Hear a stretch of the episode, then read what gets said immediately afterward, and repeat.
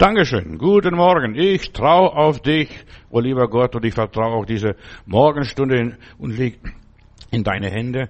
Ich will das Wort aus Jesaja 12, Vers 2 lesen. Ich will vertrauen und mich nicht fürchten. Es ist so wichtig, dass wir Gott vertrauen. Wenn wir Gott vertrauen, haben wir keine Angst. Ich will eine kleine Geschichte erzählen. Da ist der dreijährige Max, sitzt ganz sicher angeschnallt im Auto hinten beim Opa und wartet darauf, dass der Opa losfährt, aber der Opa plappert so viel mit dem, mit dem Papa, verstehst du, und er will ja wegfahren und da kommt die Mutti und sagt, ja, frag, Junge, wohin willst du hin?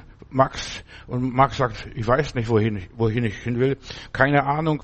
Und da antwortete der Kleine, ja, wo willst du hin? Ich weiß nicht. Was willst du dort tun? Ich weiß auch nicht. Und so weiter, keine Ahnung. Und so ist der kleine dreijährige Max einfach beschäftigt mit der Mama. Ja, willst du nicht zu mir nach Hause kommen?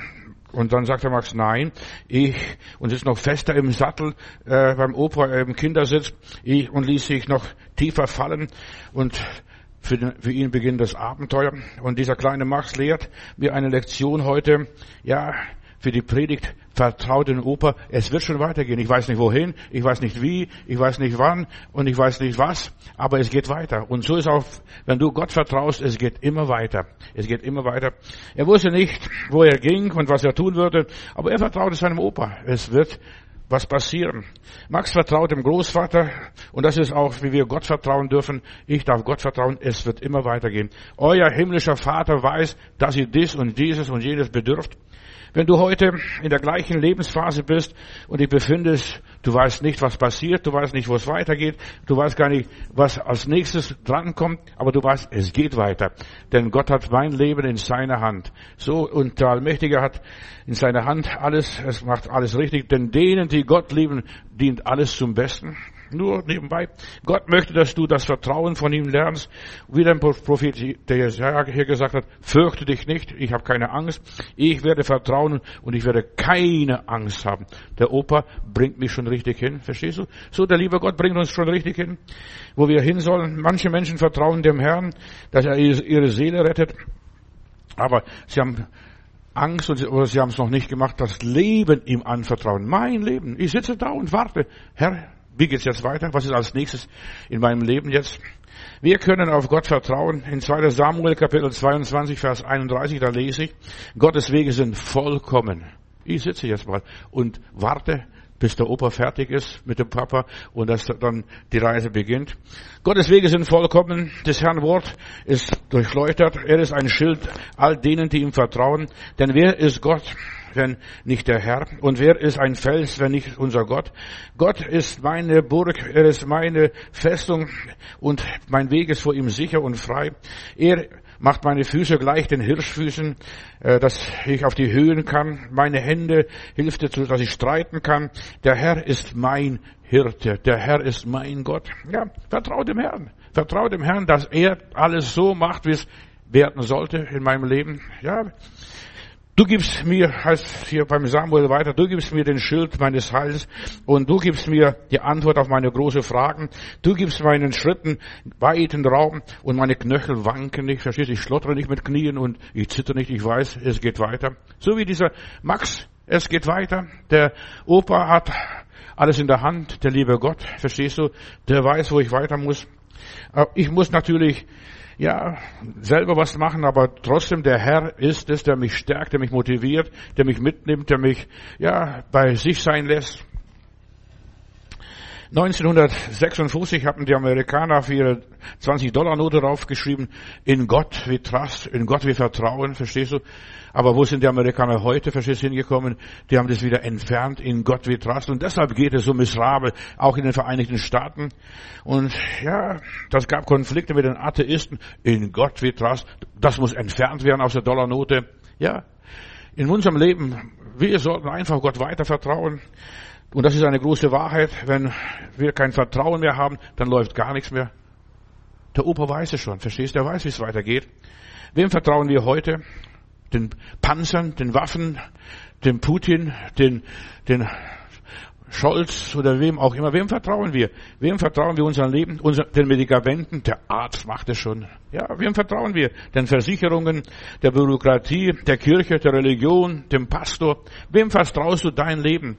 Und hier sagt der Samuel, ich vertraue dem Herrn. Er macht es schon. Er macht es schon.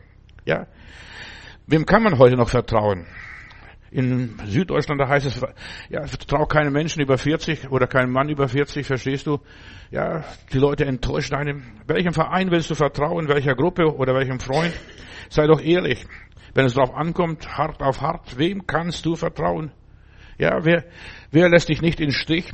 Wer bleibt bei dir bis zum Schluss und bis nach dem Schluss, verstehst du, wenn alles vorbei ist im Leben? Die letzte Phase. Wer geht mit dir im Tal des Todesschatten? Wer bleibt bei uns? Ja, wo bist du wirklich geborgen, beschützt, bewahrt? Wo bist du sicher? Wer passt auf dich auf? Die Jünger kamen einmal im Sturm im See Genezareth. Ja, beim schönsten Wetter fuhren sie los und dann kam ein mächtiger Sturm und dann heißt es, und wir verzagten am Leben. Meister, siehst du nicht, dass wir verderben? Und Jesus hat geschlafen. Und manchmal habe ich auch den Eindruck, dass der liebe Gott bei mir schläft. Verstehst? Ich bin in Schwierigkeiten, ich kämpfe, ich bete, ich faste, ich ringe und da passiert nichts. Herr, wir verzagen am Leben. Bis sie den Heiland geweckt haben. Der Herr lässt sich manchmal Zeit in unserem Leben, greift nicht sofort ein. Ja, und das spricht für sich selbst. Der Herr schläft im Boot. Weiß, ich würde nicht im Boot schlafen können, wenn das schaukelt und die Wellen rüber schlagen und das Wasser im Boot kommt, verstehst du? Aber Gott will gebeten werden. Und das ist, wenn du Gott vertraust, solltest du Mut haben, zum Herrn zu gehen. Heiland, guck mal, guck mal, guck mal, guck mal, guck, Herr, ich sterbe oder bei mir ist das und das los. Gott handelt immer, auch bei den armen Israeliten, wenn sie zu ihm geschrien haben. Als der Petrus gesunken ist, dann schrie er nur, Herr, hilf! Eigentlich, wenn man am Wasser aufwächst, sollte man schwimmen können. Aber verstehst du, Herr, hilf, Herr, hilf. Und schon packt der Herr ihn und zieht aus dem Wasser raus. Er sorgt, der Herr sorgt für uns, wenn wir zu ihm schreien, Gott vertrauen. Ich predige die Zeit also über, wie man mit Gott lebt, wie man mit Gott handelt und wie man dem Herrn vertraut. Verstehst du Gott? Verstehst du, wie Gott funktioniert? Die meisten Menschen haben keine Ahnung, wie Gott funktioniert. Gott ist kein Roboter. Gott ist kein Automat. Und so weiter. Ich muss beten, ich muss rufen und dann hilft er. Und immer wenn die Israeliten schrien, hat Gott geholfen. Er will, dass wir ihm unsere Sorgen übergeben, dass wir freiwillig Gott vertrauen. Nicht, ich muss Gott vertrauen. Ich muss an den Herrgott glauben. Nein, ich darf an ihn glauben. Und das ist ein Vorrecht für mich. Und erst dann, wenn ich ihn bitte, erst dann kann ich ihm vertrauen. Deshalb ist es auch in der Bibel, wenn jemand krank ist, der rufe die Ältesten, dass sie mit ihm beten. Wenn, wenn der Älteste von selbst zu dir kommt und mit dir betet, das funktioniert nicht. Das ist nicht der Wille Gottes. Gottes Wille ist von dir aus. Von deinem Herzen musst du ihn rufen. Gottes Macht ist eine ordnende Macht. Er steht auf und er hilft. Wind, sei still. Er bringt unser Leben auf den Normalzustand. Er stillt den Sturm. Er bringt Ordnung in unserem Leben. Und Gott ist ein Gott der Ordnung. Aber wir müssen Gott wecken. Den Gott in uns müssen wir wecken. Das ist so wichtig. Gott in uns, Christus in uns, den Heiligen Geist in uns. Unsere Probleme kommen immer, wenn etwas bei uns nicht in Ordnung ist. In unserem Körper, in unserem Geist, in unserer Seele. Wenn in unserer Seele etwas nicht stimmt. Wenn wir etwas aufgefressen oder ausgefressen haben, verstehst du? Dann haben wir schlechtes Gewissen. Wenn wir was verbrochen haben, denn bei uns ein Durcheinander ist, auch in unserem Leben, in unserer Situation in unserem Leben, da werden wir krank, unser Körper protestiert und schreit um Hilfe, Hilfe, Hilfe. Vertraue Gott, dem Gott, der in dir wohnt. Und was für ein Gott hast du bei dir? So kleinen Heiland oder riesengroßen Heiland? Wie groß ist der Heiland in dir? Christus in mir, die Hoffnung auf Herrlichkeit. Wie viel Vertrauen hast du zu Gott? Frag dich, was du hast, was fehlt mir, was ist mein Problem, an was leide ich, was macht mir zu schaffen? Frag dich. Mir, dem Gott in mir, was macht es dem zu schaffen? Frag dich. Geh der Sache auf den Grund, das habe ich die ganze Woche jetzt gepredigt darüber. Was habe ich falsch gemacht? Was hat mich verletzt? Was macht mir Angst? Von wem und von was bin ich enttäuscht? Wer und was kontrolliert mich? Was betrübt mich? Ja, frag dich selber, was macht mich traurig? Was macht mich schwermütig? In deinem Leben geht nur das, was von Gott ist, was Gott in deinem Leben wirkt und nicht wirkt, was er macht, was er nicht macht. Deshalb, die Freude am Herrn in mir ist meine Kraft, die Freude am Herrn. Nur das Göttliche und Gute geht auf, alles andere, das Ungöttliche bringt keine Frucht, nur Frust. Ja, nur Frust. Und dann Frag dich immer wieder, ist das der Wille Gottes für mein Leben, für meine Situation? Ist das der Plan Gottes, was der liebe Gott von mir will? Und erst dann, wenn, es, wenn du sicher bist, das ist der Wille Gottes, dann kannst du marschieren, dann kann dich niemand umbringen, dann kann dir niemand schaden. Ist der Wille Gottes in deinem Leben, äh, stimmt das mit, mit dir überein, dann kannst du sicher sein und geborgen sein. Das Ungöttliche befriedigt dich nicht. Das Unkraut in deinem Leben, das Schlechte, das Negative macht dich unglücklich. Das nimmt so überhand. Das wird immer schlimmer von Tag zu Tag. Gott in dir. Und das ist die Botschaft, vertraue Gott in dir. Du sitzt beim Opa im Auto, du weißt, es geht jetzt weiter. Max, sei ruhig.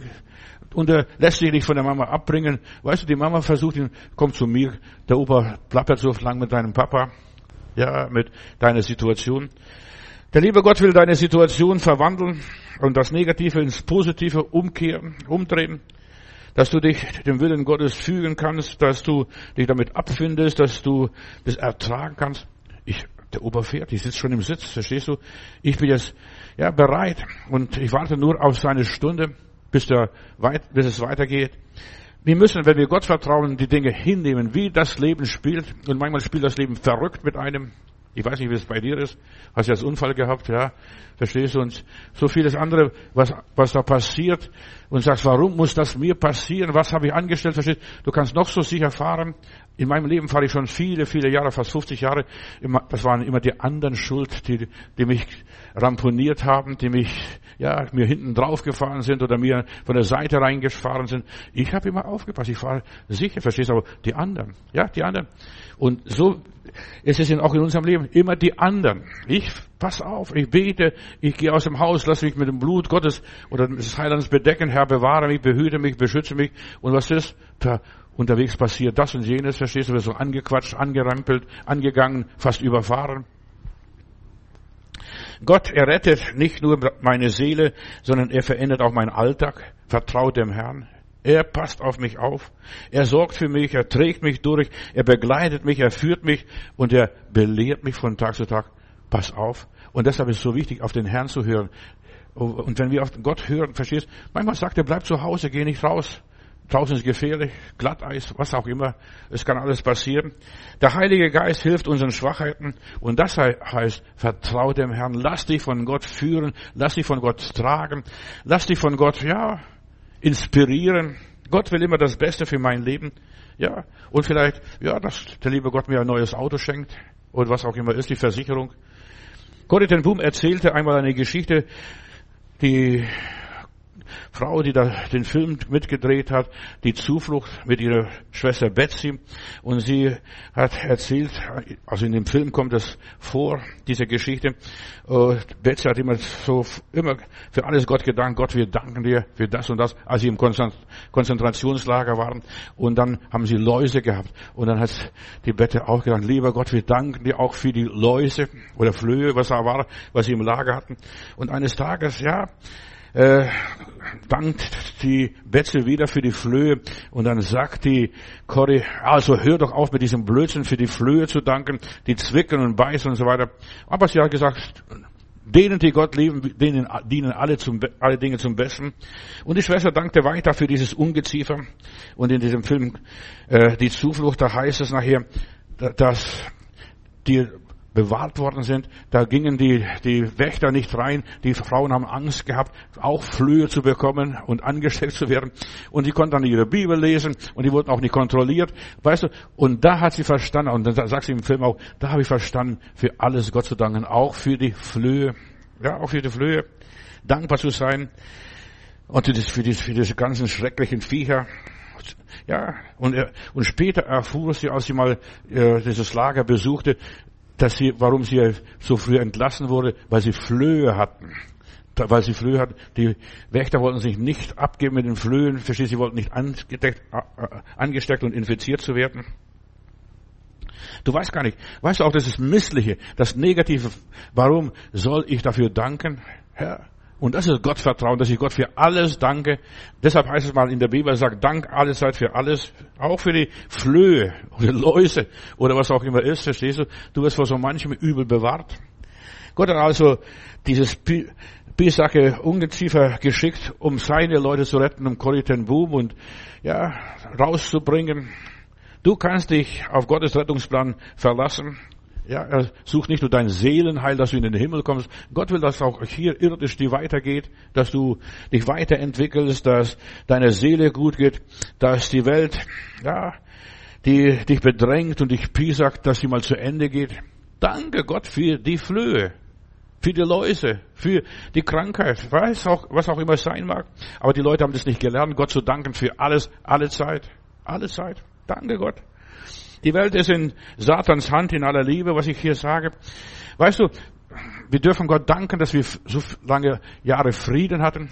Verstehst du, jetzt liefern wir Waffen da nach der Ukraine und da passiert das, was der Heinrich Heine geschrieben hat in seinem Gedicht die Weber. Ja, Deutschland, wir weben dein Leichentuch und den dreifachen Web, äh, dreifachen Fluch weben wir hinein. Ja, der erste Fluch war da, der zweite Fluch war da und jetzt kommt der dritte. Wir stehen, Geschwister, ich will euch nicht Angst machen, aber wir stehen bestimmt und garantiert vor dem dritten Weltkrieg. Und die Amerikaner planen schon einen Krieg in zwei Jahren, dass es einen Krieg in äh, China unten gibt. Das ist damals jetzt schon aufgerüstet. Die Welt ist in Aufbruch, in Umbruch. Satan will die Kontrolle über diese Welt übernehmen. Aber ich weiß, mein Leben ist in Gottes Hand. Ich vertraue ihm, egal was da kommt ich, als ich in Heilbronn war, ich wollte mal nach Kanada auswandern. Von Heilbronn statt nach Berlin zu gehen, wollte ich nach Kanada gehen. Weil ober mir in der Waldheide, da waren die Pershing-Raketen, Atomraketen, die Erstschlagwaffe. Wenn irgendwo eine sowjetische Rakete hochgestiegen wäre, hätten wir nur noch acht Minuten Zeit gehabt zum Leben. Und ich habe gesagt, nee, also ich will nicht unter den Atomraketen leben, ich gehe lieber nach Kanada. Und dann hat der liebe Gott gesagt, nein, bleib im Lande und näher dich redlich. Hab keine Angst. Guck mal, ich bin jetzt schon 30 Jahre oder mehr hier in Berlin und da ist nichts passiert. Als ich nach Berlin kam, haben die Leute zu mir gesagt, Johannes, bist du strafversetzt? Ja, denn nur strafversetzte Leute, die sind nach Berlin in der Insel, äh, in der Insel im Roten Meer da, damals war DDR noch da und so weiter. Bist du strafversetzt? Ich war nicht strafversetzt. Ich habe mich selber entschieden, dorthin zu gehen, denn ich wusste, bei Gott bin ich am sichersten. Selbst wenn ich im Auge des Orkans bin, da spüre ich von diesem ganzen Sturm gar nichts. Ich bin sicher, ich vertraue dem Herrn. Vertraue dem Herrn. Ja, und ich bin hier und Gott wird mich weiterführen. Du kannst dich auf den Herrn verlassen, nicht nur auf dein Seelenheil, dass er mich eines Tages in den Himmel bringt. Er wird mich auch bewahren von allen Übel. Er will uns mit seinen Augen leiten. Vertraue dem Herrn. Sitzt du wie der Maxel im Auto. Der Opa wird schon machen. Der Opa bringt mich schon ans Ziel. Die Welt ist in Satans Hand. Er ist der Fürst dieser Welt. Weißt du, wir regen uns manchmal auf, warum ist so viel Übel auf dieser Welt? Die Welt ist in Teufels Hand. Er ist der Fürst dieser Welt, nicht der liebe Gott. Der liebe Gott hat dem Satan das alles überlassen. Und der liebe Gott macht nur eines, wie beim Hiob, taste seine Seele nicht an. Der Teufel kann meinen Körper angreifen, der Körper, der Teufel kann mein Geld angreifen, der Teufel kann meine Kinder angreifen, der Teufel kann mein Geld angreifen, aber er kann meine Seele nicht angreifen.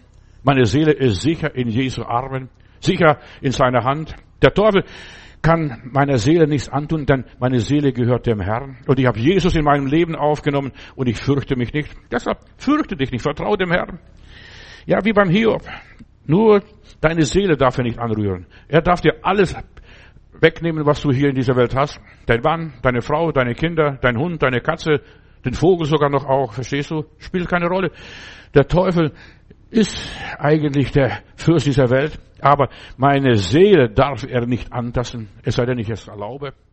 Ja, und ich erlaube es nicht, meine Seele anzutasten. Berühre mich nicht, taste mich nicht an, taste den Gesalbten Gottes nicht an. Das sage ich öfters. Ja, greif mich nicht an. Du kannst mir alles zerstören, aber mich, meine Seele darfst du nicht anrühren. Ja, nicht antasten, nicht einmal berühren, nicht einmal schief angucken. Ja, du darfst gar nichts. Ja. Und er tut auch nichts, der hat Angst, der hat Respekt. Taste meine Seele nicht an.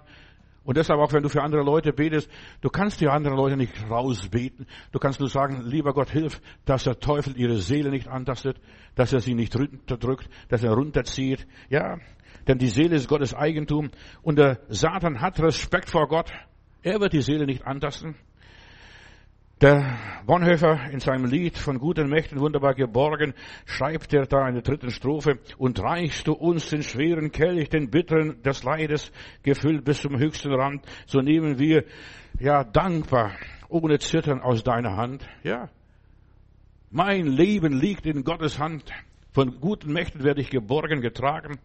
Und der liebe Bonhoeffer wurde am 9. April 1945 hingerichtet.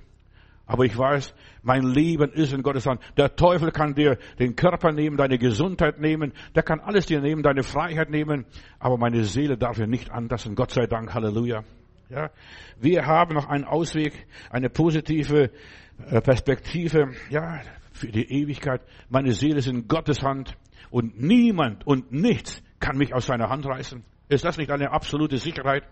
Es gibt eine absolute Sicherheit in einer unsicheren und verunsicherten Zeit. Karl Marx hat den Christen vorgeworfen, sie vertrösten sich immer auf das Jenseits. Ja, ich vertröste mich nicht nur auf das Jenseits.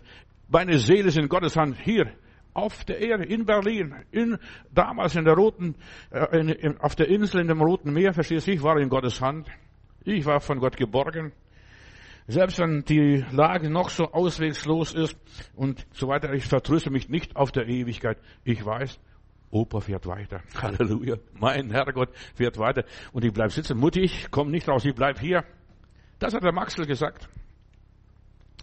Selbst wenn alle so verrückt spielen, wenn alle, wenn wir kurz vor der Katastrophe stehen, ja, und Gott führt uns. Ich habe in, in Stuttgart einige Geschwister, einige Brüder gehabt, die haben in Stalingrad gekämpft, damals in der Hölle, ja, wo nur die Bombenhagel war.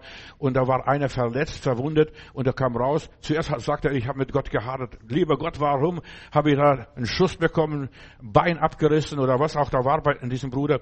Warum musste das passieren? Und dann hat der Herr ihn gelehrt. Weißt du, du wärst im Stalingrad erschossen, du wärst so Fleischwolf geworden oder durch den Fleischwolf gegangen und als Kanonenfutter zu, am Schluss geendet. Aber durch diesen Unfall bist du rausgekommen. Du musst ins Lazarett, verstehst du? Gut, auch wenn du mit einem Bein durch, rausgekommen bist, aber du bist wenigstens rausgekommen und er hat einen Holzfuß gehabt. Daher, weißt du, das war interessant. Dieser Bruder kam trotzdem in die Gemeinde, auch mit einem Holzfuß. Er hat Gott gedankt, dass er aus dem Stalingrad rausgekommen ist und dass Gott ihn rausgebracht hat. Und weißt du, was er, eines seiner Gebete waren? Gott, wenn du mich hier rausbringst, dann will ich mein Leben dir geben.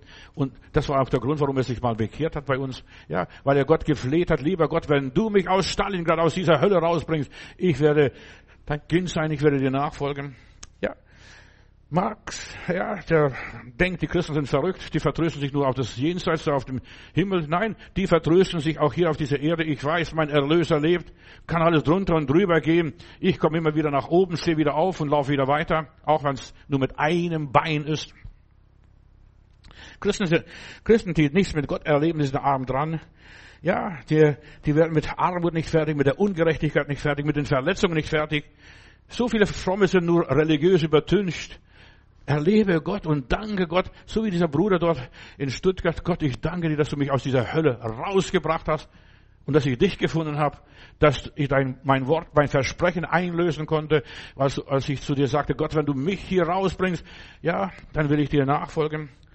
In einem Programmheft, Programmheft hier im Berliner Theater, da steht eine Frage, warum, also auch von Marx mitbearbeitet und aufgearbeitet, warum geht das Theater weiter? Warum geht man überhaupt ins Theater? Verstehst du? Da, ist, da wird der Frage nachgegangen und die kühne Antwort lautet, weil man ein Wunder erhofft. Ja, das Leben ist ein Theater. Schau doch das Leben an. Gott, ich vertraue dir und ich lasse mich nicht abbringen. Die Mutter möchte dich rausholen zu sich. Verstehst du? Aber der Junge will weiterfahren. Der will weitergehen. Der will weiterkommen. Wahre Christen, die hoffen nicht nur auf ein Wunder, die erleben ein Wunder. Gott sei Dank. Durch all diese Trübsal, durch all diese Schwierigkeiten äh, bringt uns der Herr durch. Wir kommen durch. Jesus hat etwas gesagt einmal und so weiter. Vater, in deine Hände befehle ich meinen Geist, meine Seele, meinen Körper, die können begraben, die können auch sogar einen Stein vor die Tür schieben und versiegeln und bewachen sogar noch mit, Soldaten. Aber meine Seele lege ich in deine Hände. Und der Vater hat ihn aufgeweckt. Ja, plötzlich steht er da. Was sucht ihr? Was sucht ihr den Lebendigen bei den Toten? Was sucht ihr? fragt der Engel. Du darfst den Schöpfergott Vater nennen. Weißt du, das ist das Schöne dabei? Ich habe ja schon die Woche gesprochen, äh, den Heiligen Geist. Warum muss ich Geist erfüllt sein? Warum brauche ich den Heiligen Geist? Warum brauche ich Jesus? Und jetzt, heute möchte ich ein bisschen über den Vater sprechen. Gott ist dein Vater. Dein Opa. Halleluja. Auch wenn er der alte Mann ist, verstehst du, der noch damit meinem Papa noch quatscht. Vater, das ist so eine enge Beziehung. Das ist was Einmaliges. Papa, hier äh, erzählt jemand, er ist in Not, in, draußen ist Gewitter äh, und der junge Bodenschwing erzählt diese Geschichte, da ist äh, draußen donnert so ein Blitz, äh, hier, er lebt im Lobetal damals und da war so missliches Wetter und da springt er mit seinem Pyjama aus dem Bett raus, rennt zum Papa auf dem Schoß und sagt, Papa, ich bin bei dir sicher. Ja, auch wenn der Papa selber Angst hat, aber er ist beim Papa sicher. Du bist bei Gott sicher, bei deinem Gott. Vater, das ist so eine enge Beziehung. Alle Weltreligionen kennen einen unpersönlichen Gott. So ein abstraktes Wesen, ein Nirvana, verstehst du, löst dich in etwas auf, aus in nichts. Die meisten Probleme entstehen, weil wir die Sache nicht zu Ende denken, den Weg nicht zu Ende gehen, die Sache nicht zu Ende führen. Du hast am Ende immer noch den Papa. Dein Daddy. Aber lieber Vater. Die Juden können nicht sagen, aber lieber Vater. Die, die können den Namen Gottes gar nicht aussprechen, da machen sie mit lauter Kürzel. Verstehst du? Da musst du das alles dazu denken, das alles andere. Aber ich darf Daddy sagen, Papa. Und durch den Heiligen Geist sprechen wir auch Papa, Daddy. Was auch immer es sein mag. Ja, denk die Sache zu Ende. Gott ist mein Vater. Nicht mein Vater, der mich gezeugt hat, sondern der, der mich ins Dasein rief und zugelassen hat, dass ich geboren werde. Wir müssen uns fragen, was ist eigentlich ewigkeitstauglich? Ist mein Leben ewigkeitstauglich? Ja, die vertröstet sich auf jenseits. Nein, mein Leben ist nicht nur ewigkeitstauglich, mein Leben ist auch diesseitstauglich. Auch diesseits, ich komme zurecht. Wenn ich nicht mehr weiter weiß, Herr, hilf! Und schon ist die Hand des Heilands da und zieht mich da raus. Ich muss nicht verzagen. Ich muss nicht verzagen. Wenn Probleme da sind, ja, ich weiß, am Ende der Reise ist Gott und erwartet mich. Dort erwartet er mich. Nicht irgendwie Schwierigkeiten. Viele Grabsteine, da liest du immer, du bleibst unvergessen, wir werden dich nie vergessen. Weißt du, aus den Augen, aus den Sinn, vergiss es auf diese wunderbaren Grabsteine. Ja, und auf manchen Friedhof, da sind die Grabsteine schon überwuchert vom Unkraut. Ja, wir werden dich nie vergessen. Die meisten Leute sind sowieso vergessen. Du bist weg, verstehst du, und dann denkt niemand mehr an dich. Aber der Vater im Himmel denkt an mich. Mein Name steht im Buch des Lebens und niemand kann meinen Namen dort auslöschen. Ja, dort bin ich bekannt. Auch wenn hier mein Name über meinen Grabstein überwuchert ist von Unkraut.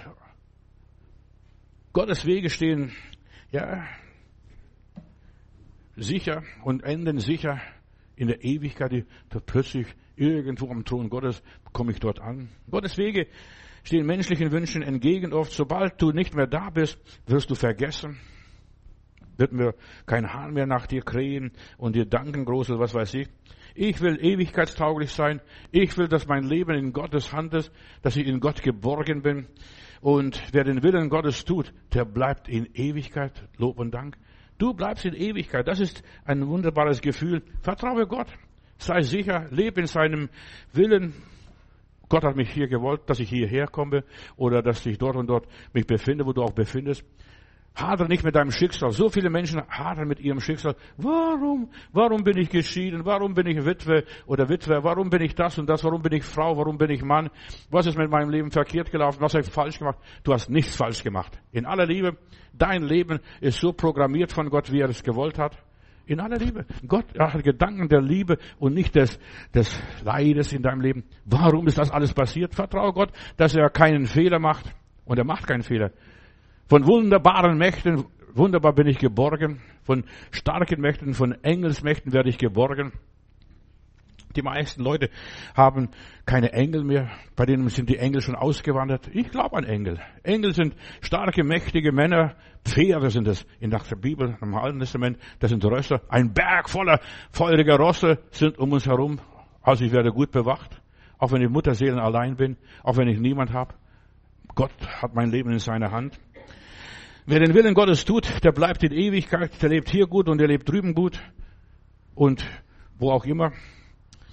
Du kannst einfach dein Leben sicher gestalten. Ich weiß, der Herr ist im Boot, der schläft nur, der schläft nur. Psst, nicht wecken. Und du ruhst weiter. Aber dann kommt der Moment, wo du nicht mehr weiter kannst und das ist, dann weckt den Heiland. Heiland siehst du nicht, wie Verderben. Mit mir geht's nicht gut. Mit mir geht's immer mehr bergab. Greif ein hier, stopp den Karren, was auch immer ist. Bitte Gott um Hilfe in deiner Situation. Ja, und solange du Gott nicht brauchst, kannst du selber dein Leben managen, kannst du selbst dein Leben gestalten, gesund leben, was auch immer ist. Nur das, was wir nicht können, dürfen wir Gott bitten. Und so viele Menschen belästigen Gott mit allem Möglichen. Zahnschmerzen habe ich? Nein. Weißt du, wenn du Zahnschmerzen hast, was du machen sollst? Zum Zahnarzt gehen. Ja, neues Gebiss dir schenken lassen. Oder was weiß ich. Oder wenn du Probleme hast, wir haben in dieser Welt so viele Lösungen, was wir selber lösen können. Die Hälfte deiner Gebete kannst du selbst erhören. Ja, Bruder, man tut es. Ja. Es gibt so viele faule Christen, die alles dem lieben Gott überlassen. Nein. Du solltest einen Teil, was du kannst, selber tun. Und das, was du nicht kannst, den Heiland wecken. Herr, siehst du nicht, wie verderben.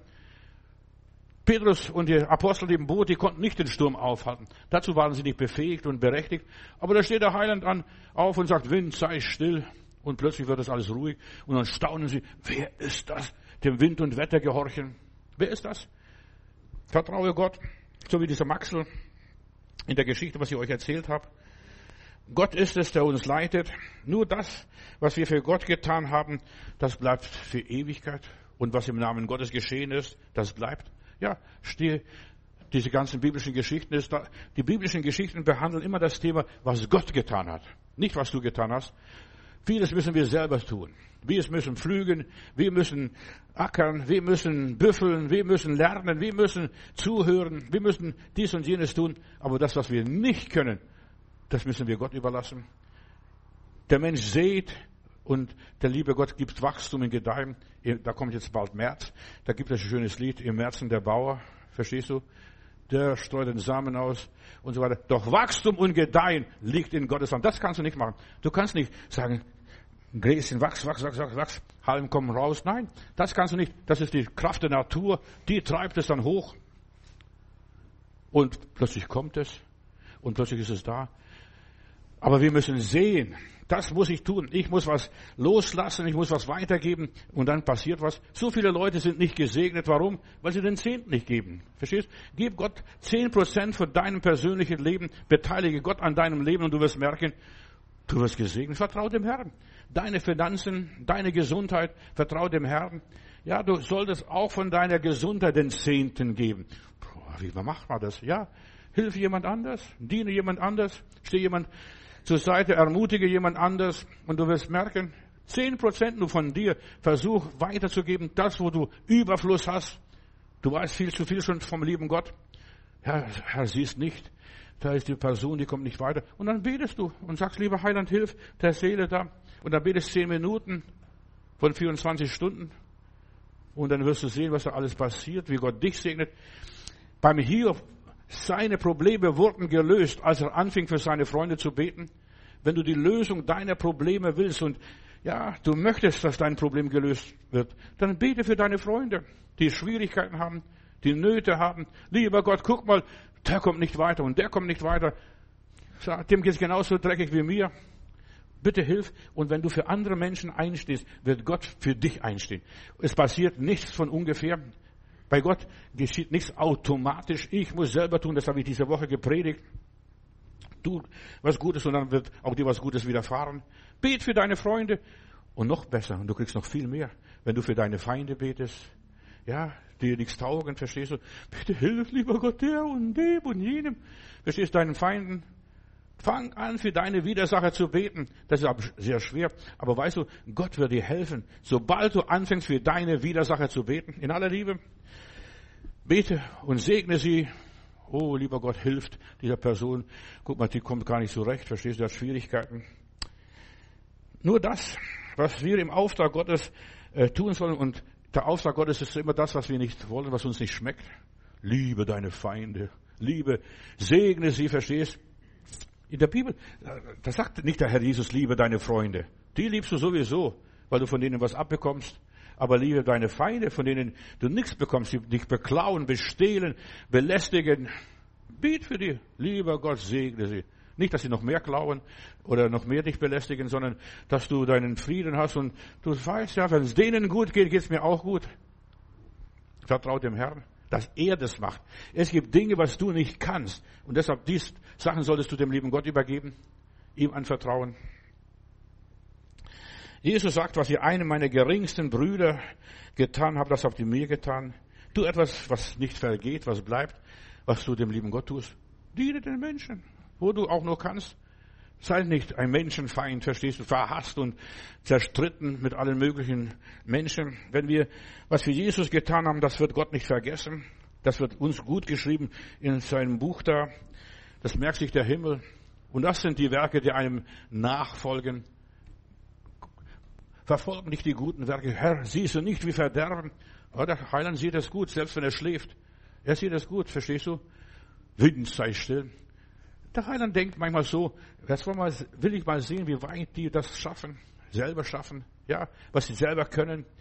Und der Herr Jesus will sehen, was du machst. Wie weit du gehst, wann hört dein Latein auf, wann bist du am Ende, wann weißt du nicht mehr weiter.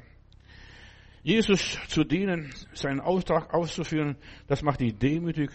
Herr, siehst nicht wie Verderben, wie Verderben. Ja, das macht demütig. Ich bete in der Vorbereitung auch für diese Aufgabe, für diese Predigt hier heute Morgen habe ich gefragt, lieber Gott, was willst du meinen Geschwistern sagen? Den Freunden, die uns zuhören. Ja, jeden, jede Predigt wird von tausenden von Leuten gehört. Diese Predigt wird ins Internet gesetzt und dann geht es rund um die Welt. Vater, was brauchen deine Kinder? Immer wieder frage ich. Gib mir die richtige Botschaft, gib mir die richtigen Gedanken. Und manchmal verliere ich meinen Faden, da schlendere ich irgendwo durch die Gegend und manchmal frage ich, warum sage ich das und das.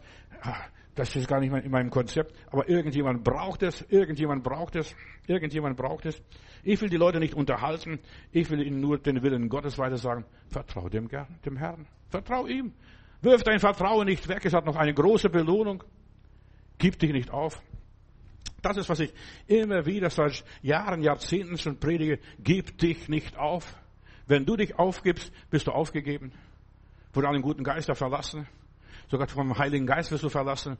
In aller Liebe, obwohl er dir versprochen ist, ewig bei dir zu bleiben. Gib dich nicht auf. Das ist meine Botschaft. Und ich will dir einfach das Wort Gottes weiterbringen. Wirf dein Vertrauen nicht weg.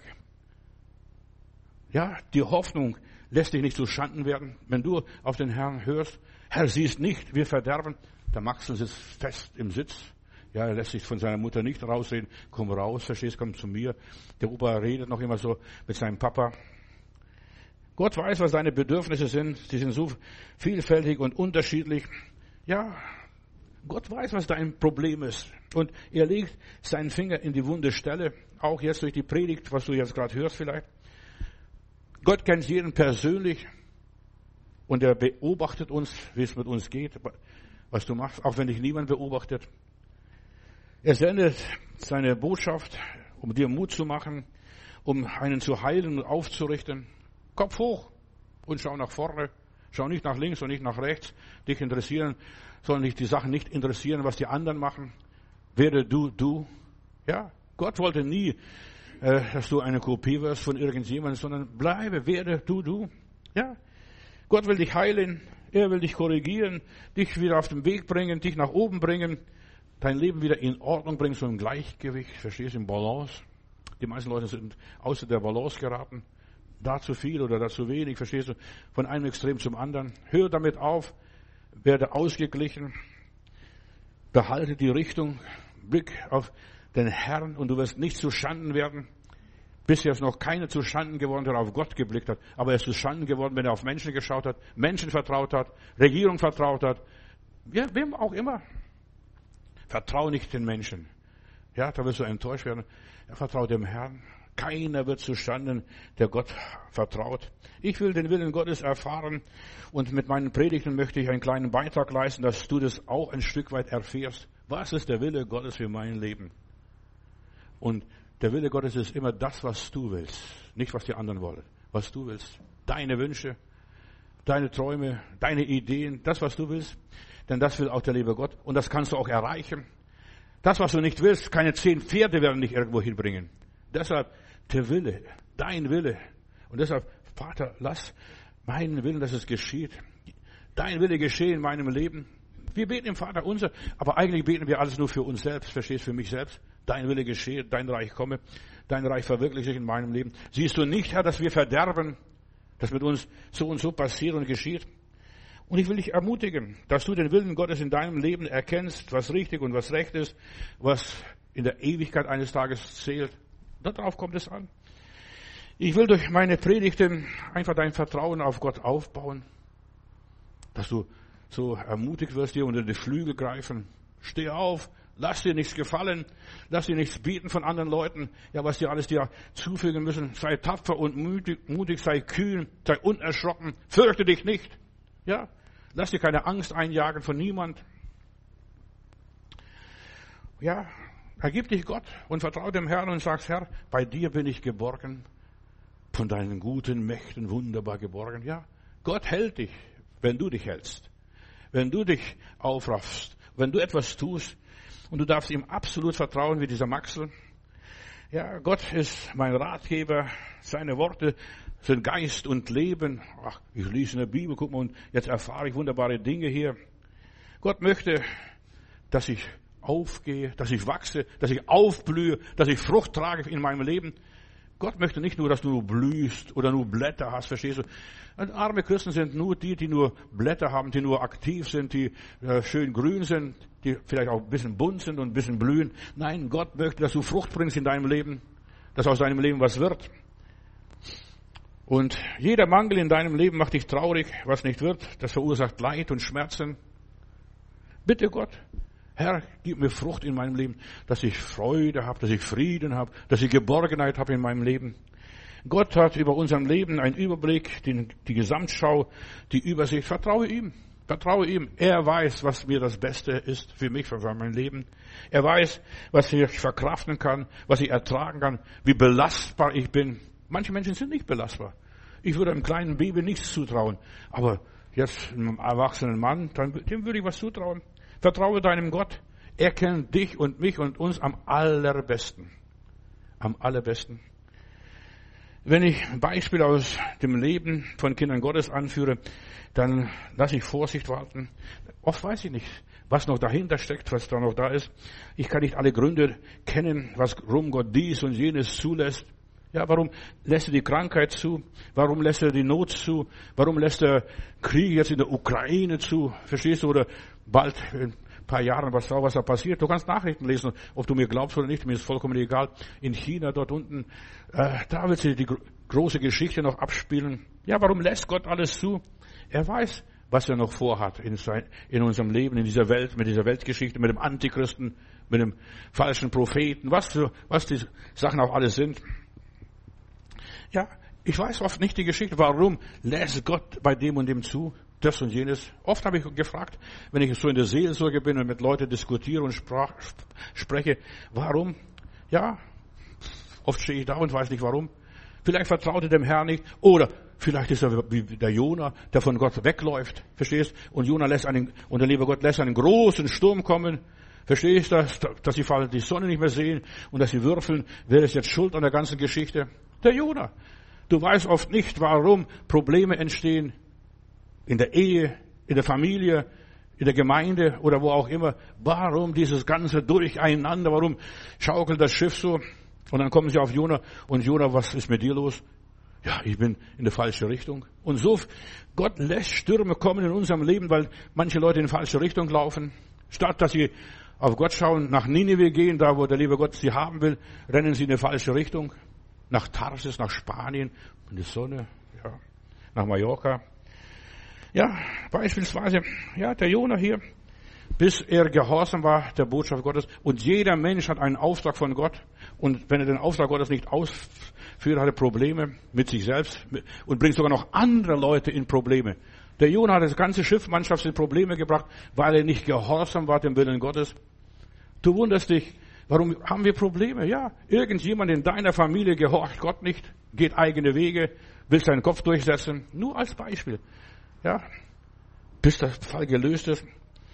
Und erst als er dann, als der Jonah aus dem Boot geworfen wurde, hat Gott für den Jonah einen großen Fisch äh, verschafft, diesen weißen Hai wahrscheinlich oder was weiß ich. Ja, und hat ihn ans Land gebracht, genau da, wo er Gott weggelaufen ist. Und die sind weitergefahren, die lieben Geschwister. Wir fragen uns manchmal, warum dieser Naaman, ich möchte, gestern habe ich den Naaman noch kurz gestreift, der Naaman schaffte zuerst einmal Ärger und Stress für sich selbst und für die Mannschaft. Die wollten zuerst mal von Gott Hilfe haben, aber die Hilfe kam anders, als er gedacht hat. Weiß Gottes Hilfe, wenn du Gott vertraust, kommst anders. Der Opa unterhält sich mit dem Papa, wie in meiner Geschichte hier am Anfang. Ja. Und du verstehst nicht, warum das und jenes passiert. Ja. Und der Naemann hat die Anweisung Gottes nicht gefolgt, rebelliert, das wird noch schlimmer, die Beule wird noch größer. Der Aussatz wird noch mächtiger. Er war aussätzlich, wollte zuerst mal vom lieben Gott Hilfe haben, aber die Hilfe hat er nicht angenommen. Tauft sich siebenmal im Jordan. Ja, der wollte nicht einmal sich taufen lassen, jetzt sollte er noch siebenmal getauft werden. Er meinte, ja, dieser Auftrag ist unter seiner Würde. Und er forderte, ja, mach etwas. Ja, und wir verstehen auf Gottes Wege nicht, warum passiert das und jenes bis er sich tauft, siebenmal taufen lässt im Jordan und dann kommt er raus. Uh, guck mal, bin ganz perfekt, vollkommen mit das Fleisch eines jungen Buben. Erst wenn wir Gott gehorchen, passieren die Wunder. Erst wenn wir Gott vertrauen, auch wenn es dumme Sachen sind, auch wenn es töricht erklingt, verstehst du, tauf dich siebenmal im Jordan. Würdest du das machen, was Gott dir sagt, dann würdest du die Wunder Gottes sehen, die Herrlichkeit Gottes. Ja, da würden sich die Geister erschrecken, die Dämonen erschrecken, der Aussätzliche wird, wird sich erschrecken, wird von dir abhauen. Ja, wenn du das tust, was der liebe Gott gesagt hat. Von Petrus auch, verstehst du, da heißt es plötzlich, kommt der Herr bei der vierten Nachtwache, als die Nacht am dunkelsten ist, kommt der Herr auf dem See entgegen dir am Sturm. Ja, und du, zu dir kommt auch der liebe Gott. In welcher Form? Plötzlich erscheint der Herr. Du denkst, oh, ein Gespenst, ein Geist ist es da. Und ich lese hier äh, in der Bibel, im Evangelium, als sie ihn, die Jünger, am, über den See kommen sahen, erschraken sie und meinten, dass er ein Gespenst und schrien vor Angst. Vertraue dem Herrn, schrei nicht vor Angst.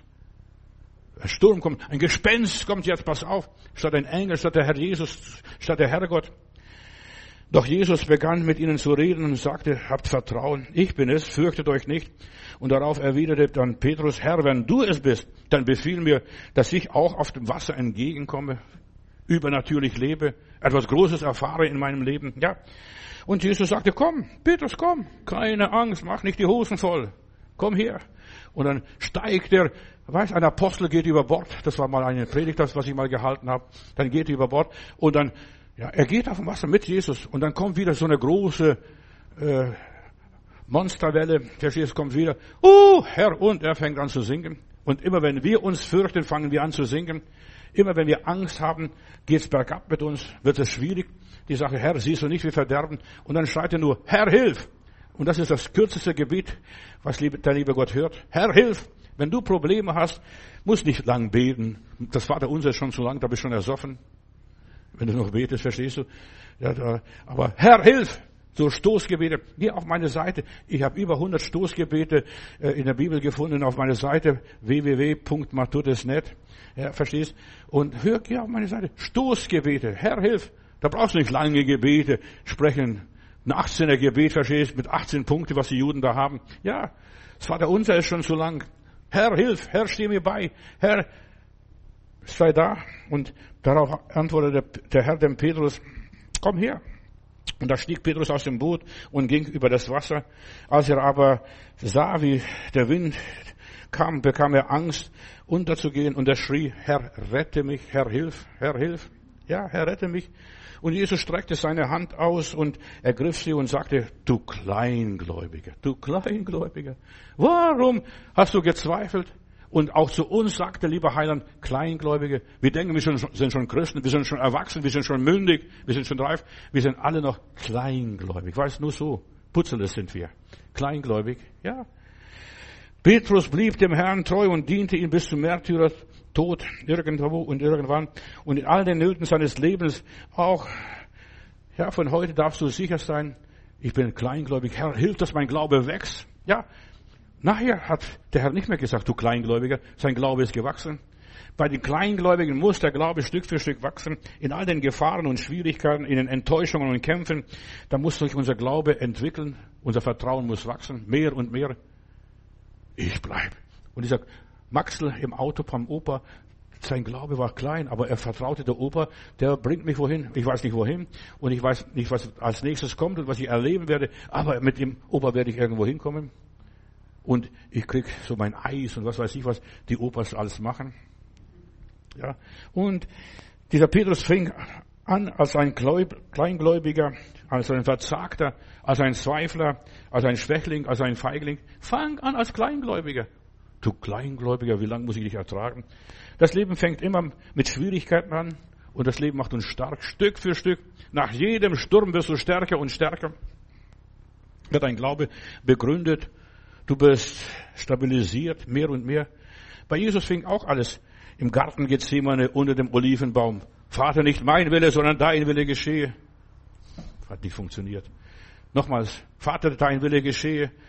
Hat auch nicht geklappt. Erst beim dritten Mal, Vater, dein Wille soll in meinem Leben geschehen. Auch Jesus musste vom Kleinglauben zum Großglauben kommen.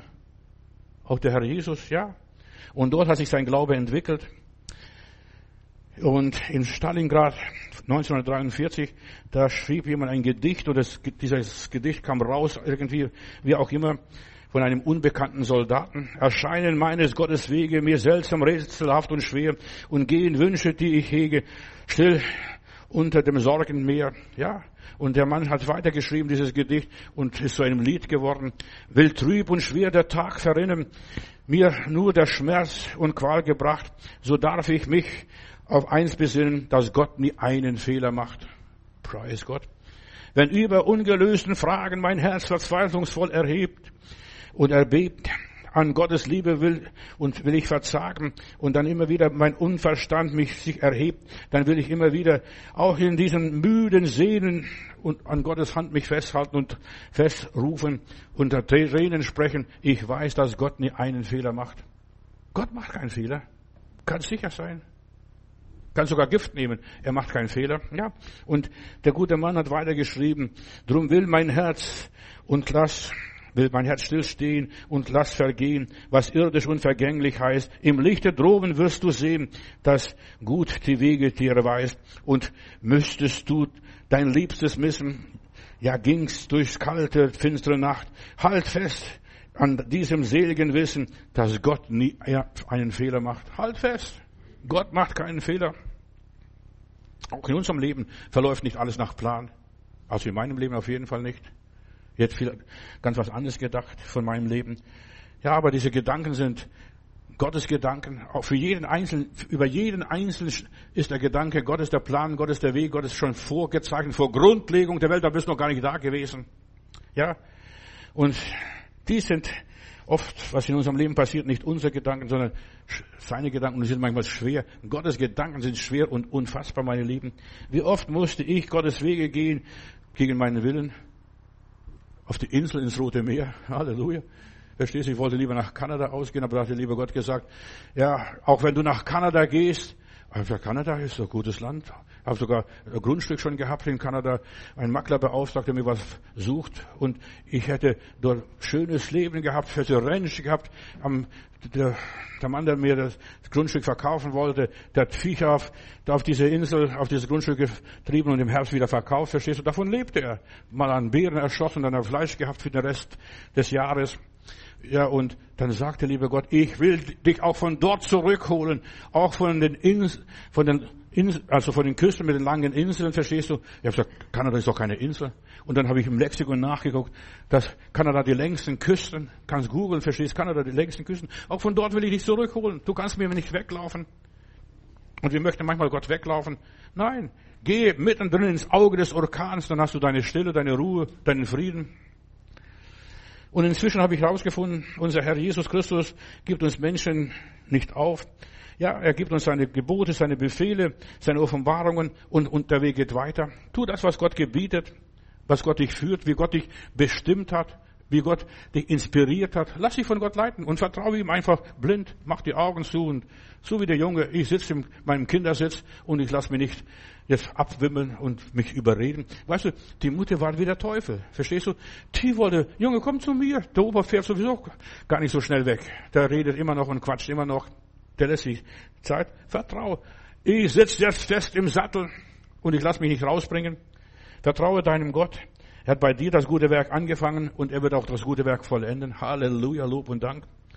Vater im Himmel, ja, Sag wie Jesus, Vater im Himmel, in deine Hände befehle ich meinen Geist, meine Seele und hör, was der Vater dann dir sagt durch Jesus Christus. Hör auf seine Stimme und du wirst Wunder erleben, die du brauchst, die in deinem Leben wichtig sind. Wenn du Gott vertraust, erlebst du mehr als Zufälle. Erlebst du die Fügung Gottes, die Fügung des Schicksals. Du wirst erleben, wie Gott deine Hand ergreift. Petrus, komm raus. Halleluja. Was machst du da unten?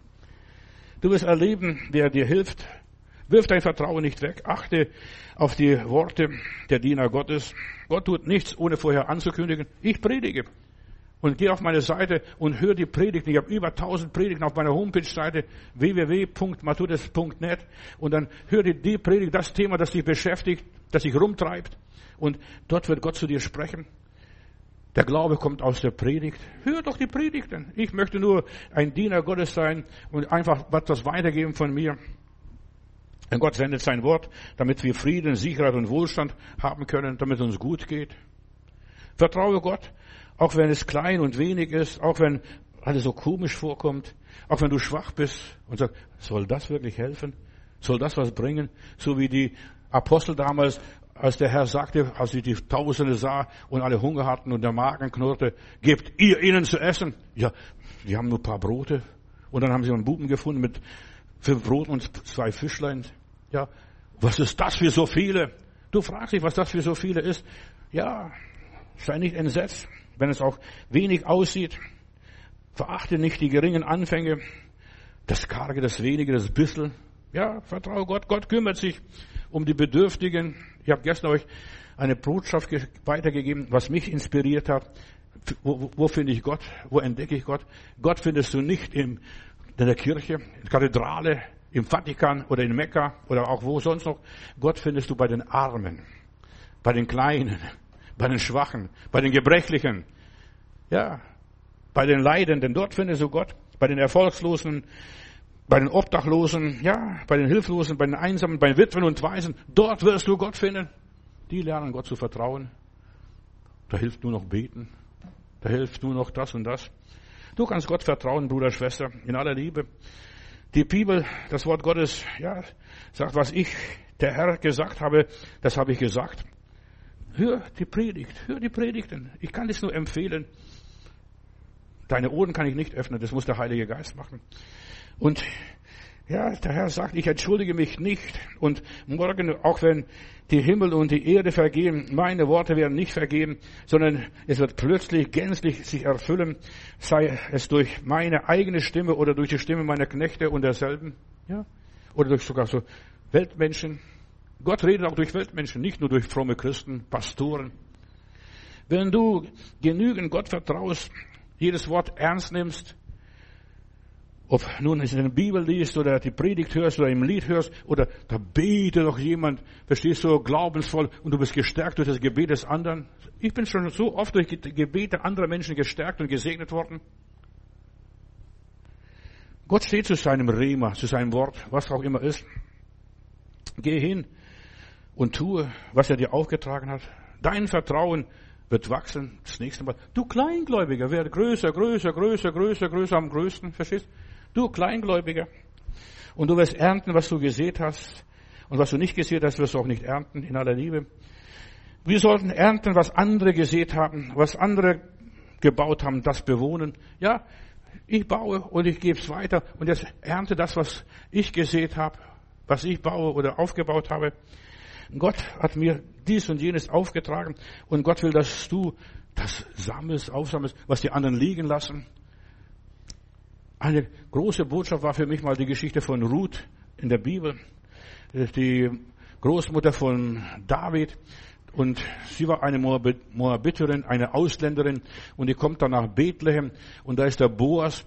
Und da hat diese Naomi gesagt, seine, ihre Schwiegermutter, sie war Witwe, eine arme Frau, geh zu den Armen und wir sehen, wie Gott segnet und wie Gott die Leute bearbeitet und betreut. Und die Naomi hat gesagt, sammle das, was die anderen liegen lassen. Verstehst du, was die anderen liegen lassen? Was so überflüssig ist, was man, was sie, was sie übersehen haben. Und am Abend hat sie den ganzen Korb voll gehabt von Ehren, verstehst du? Sammle das, was andere liegen lassen. Der Überfluss ist das, was die anderen liegen lassen. Sammle diese Sachen und Gott wird dich segnen und Gott wird dir Gnade schenken, dass du reich gesegnet bist und dass du reich und stark bist. Preise Gott und diene ihm. Lieber Vater, ich danke dir, dass ich so wie die Ruth weiter sammeln darf und weitergeben kann, dass einiges liegen bleibt. Aber segne sie, mach sie stark, Herr Jesus. Und sei du mit ihnen. Sei du mit ihnen dass sie reich gesegnet werden, auch jetzt durch diese Predigt heute Morgen. Heiland, sei du mit ihnen, die krank sind, die schwach sind, die deine Hilfe brauchen, die auf deine Hilfe angewiesen sind. Ich befehle all die Gläubigen und all die Ungläubigen befehle ich sie auch dir. Herr, sie brauchen deine Hilfe, deine Kraft und deine Gnade. Sei du mit ihnen. Amen.